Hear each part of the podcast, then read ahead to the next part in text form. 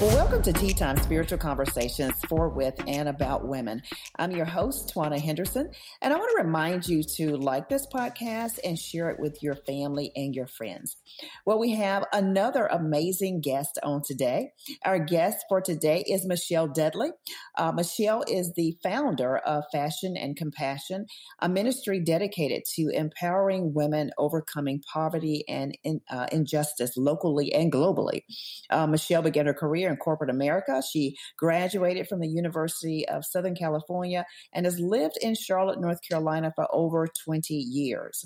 Um, in 2016, Michelle was selected as one of the 50 most influential women in Charlotte and has been honored for her work with fashion and compassion. She is married with four kids, and she and her husband have helped educate two college students from Burundi. I hope I said that right, East Africa. M- Michelle, welcome to Tea Time. Thanks so much, Tawana. It's so great to be here with you. Well, it's good to have you. I love the name Fashion and Compassion. So just tell us, tell us exactly what is Fashion and Compassion and what is its mission? Yeah. Fashion and Compassion is a ministry that the mission is essentially to connect vulnerable women with God, with one another, and with the resources that they need to transform their lives. So it's really utilizes um, the opportunity to bring women together in a community to they make jewelry um, in in different settings depending on where they are around the world but we really try to connect them in a relationship with god connect them to a supportive community and then help them access the resources that they need oftentimes the work is in a it's a really transitional um, type of work. It's not intended, we're not trying to train up jewelry designers, but we're really trying to help women particularly who are in transition here in the Charlotte community, to be able to have um, have a work experience that's positive and encouraging, especially for women who've been out of the workforce for for perhaps a number of years, and it could be intimidating to go back in. So so anyway. Yeah. So what what inspired you to to start uh, fashion and compassion? Do you have a fashion background or no? I have no fashion background. Really, I I made up the fashion stuff kind of as I went. Um, I, really, it started from a trip I took to Central Africa in 2008. Um, a lot happened on that trip, but I was in Rwanda and I met just some amazing women and men who had overcome just incredible suffering there from the genocide. And I really realized that I had no concept of the plight of the suffering. Um, mm-hmm.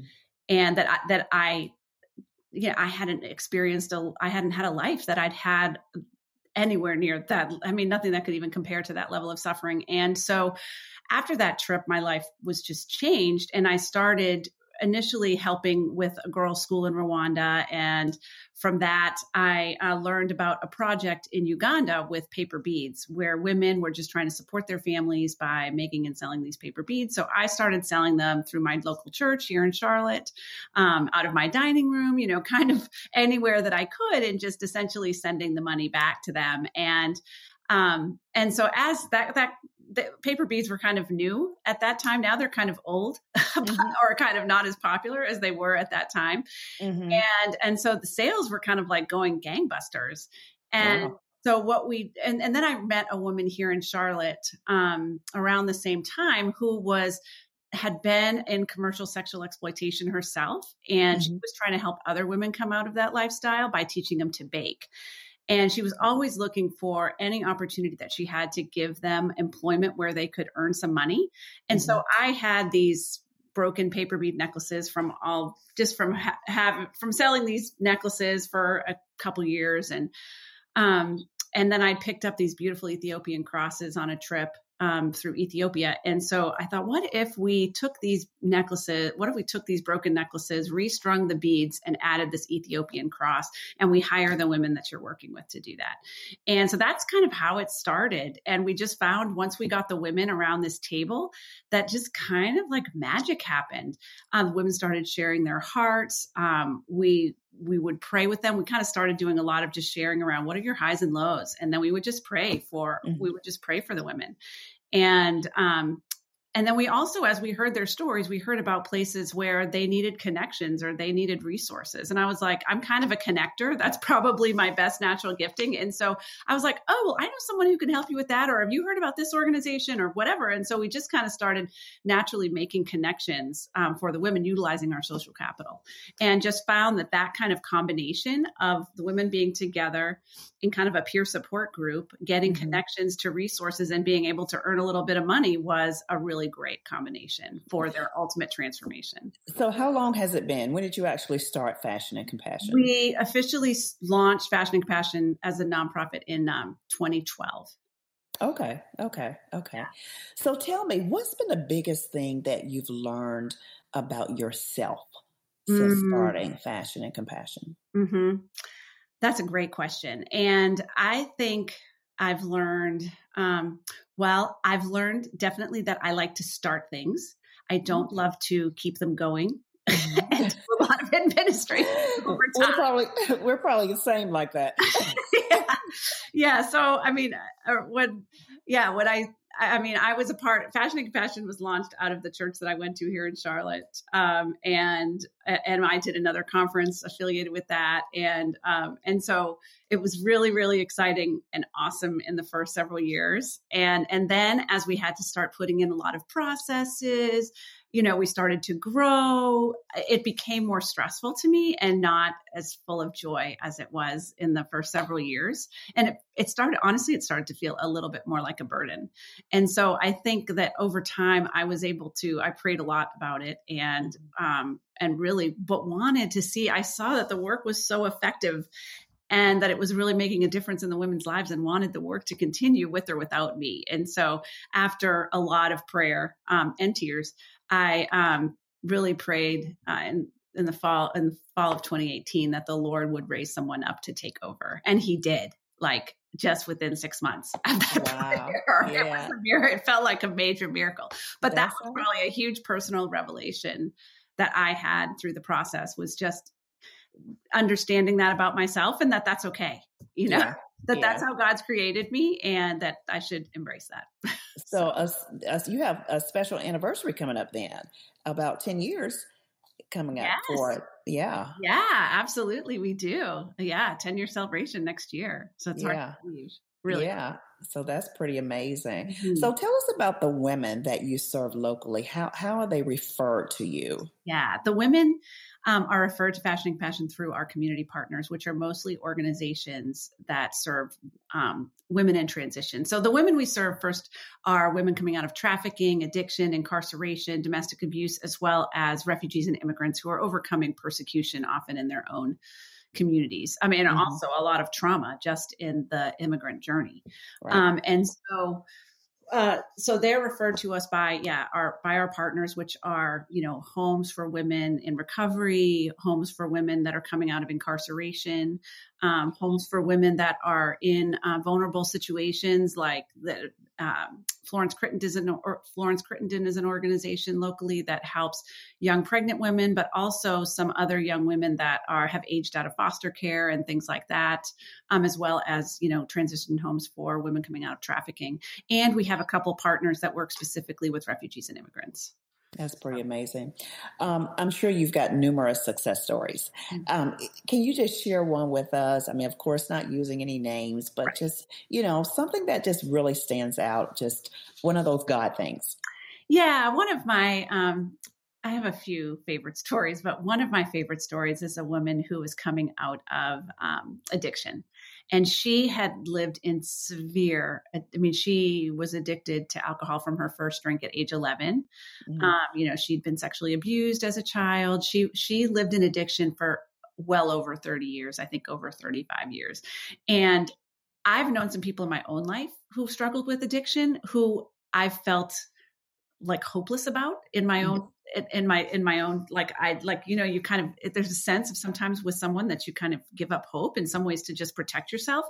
And i didn't know i didn't know this woman when she was like that but that is my sense of who she was from what she's told me about her family relationships and other relationships. Everyone had given up hope on her being able to overcome her addiction. Mm. and um yet god right? Because he moved so powerfully in her life through a series of events that she she ended up in this recovery facility in Charlotte, um, was referred to Fashion and Compassion, and she really embraced um, the transformed life of Christ in a way that that mm. I really have not seen very often. She um, she every I mean she she reconciled with her two daughters that mm. she had but had not been able to raise because of her addiction. She's now actually living as a grandmother with one of them and helping raise her granddaughter. Oh, uh, wow. Uh, she's been a sponsor to many other women coming out of addiction. Um, and and she just is incredibly responsible. If mm-hmm. you um, you know, like if we set a meeting or we were planning to meet somewhere, like she would always be early. And one time I asked her, I was like, why, why are you always early? Like, you know, you're always so on time. And, you know, I was just kind of, I'm not that on time. and, um, and she said, because no one could depend on me for so many years that I refused mm. in that, to, to, uh, you know, I refused to kind of put myself back in that. Wow. And again, that she wants to, she's just really changed her name and who she is. I mean, and isn't that what Christ does? He yes, yes, and absolutely. So, yeah, and so she's still doing incredibly well. So that's amazing. So, do you have mentors for the ladies, or what does that look like? We do. We have, it's not like a one on one, it's more like small group mentoring.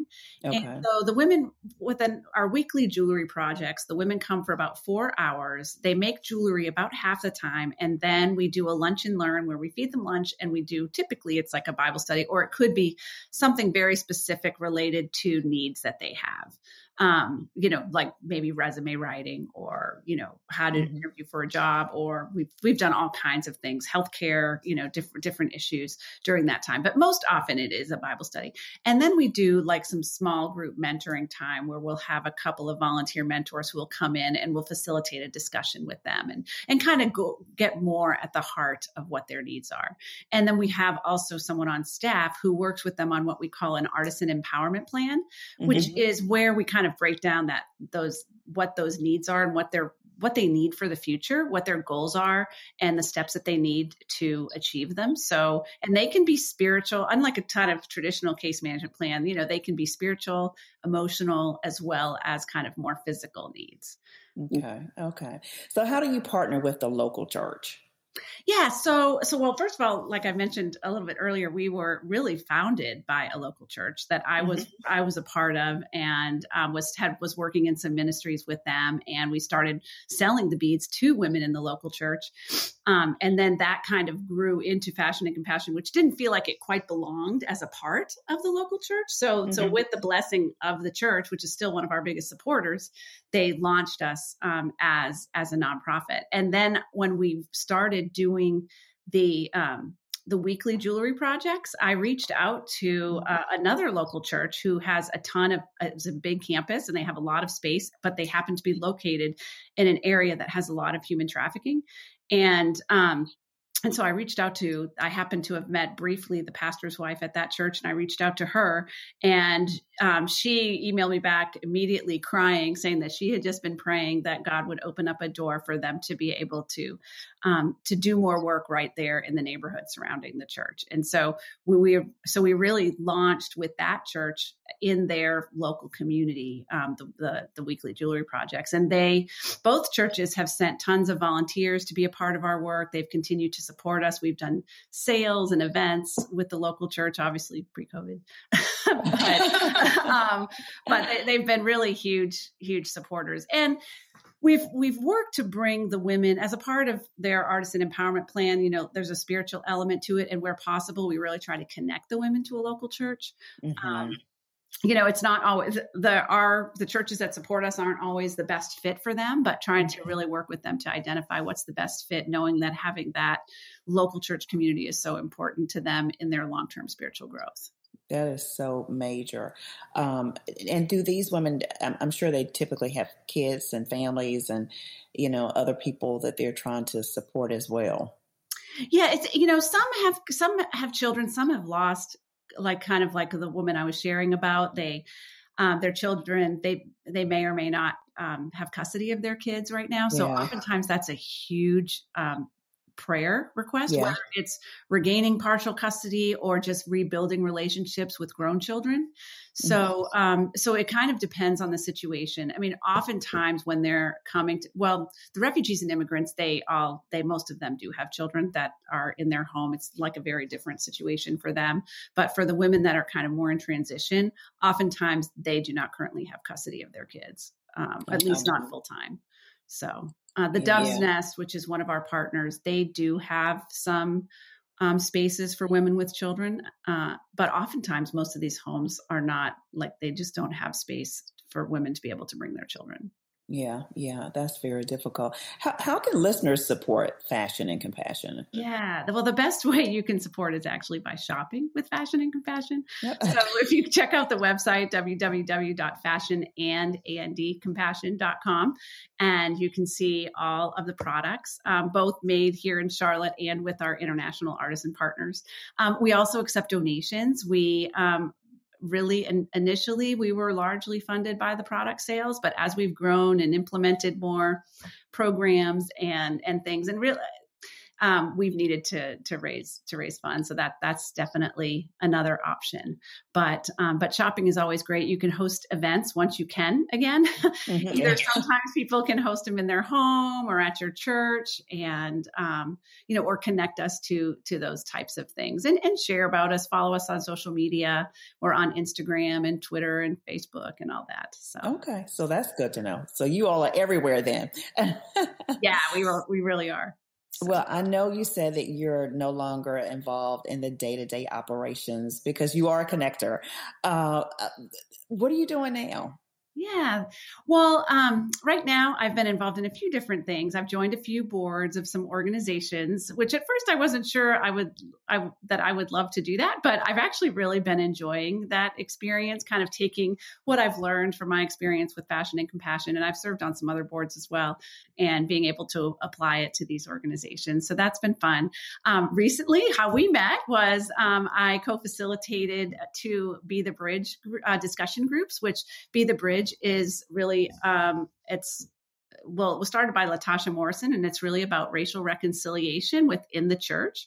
And um, it was uh, the experience that we had was really beautiful. I mean, it was hard um, too. We had a lot of discussions. Basically, for listeners who aren't familiar, it's a group. Our group was about 20 women each, yeah. but mm-hmm. normally they're not quite that big. But it was really half women of color and half white women. And we really looked at um, looked at issues from awareness, lament, um, shame and guilt, confession, repentance, um, reparations, as well as forgiveness. I, I, know I'm not going in the exact order here, yeah.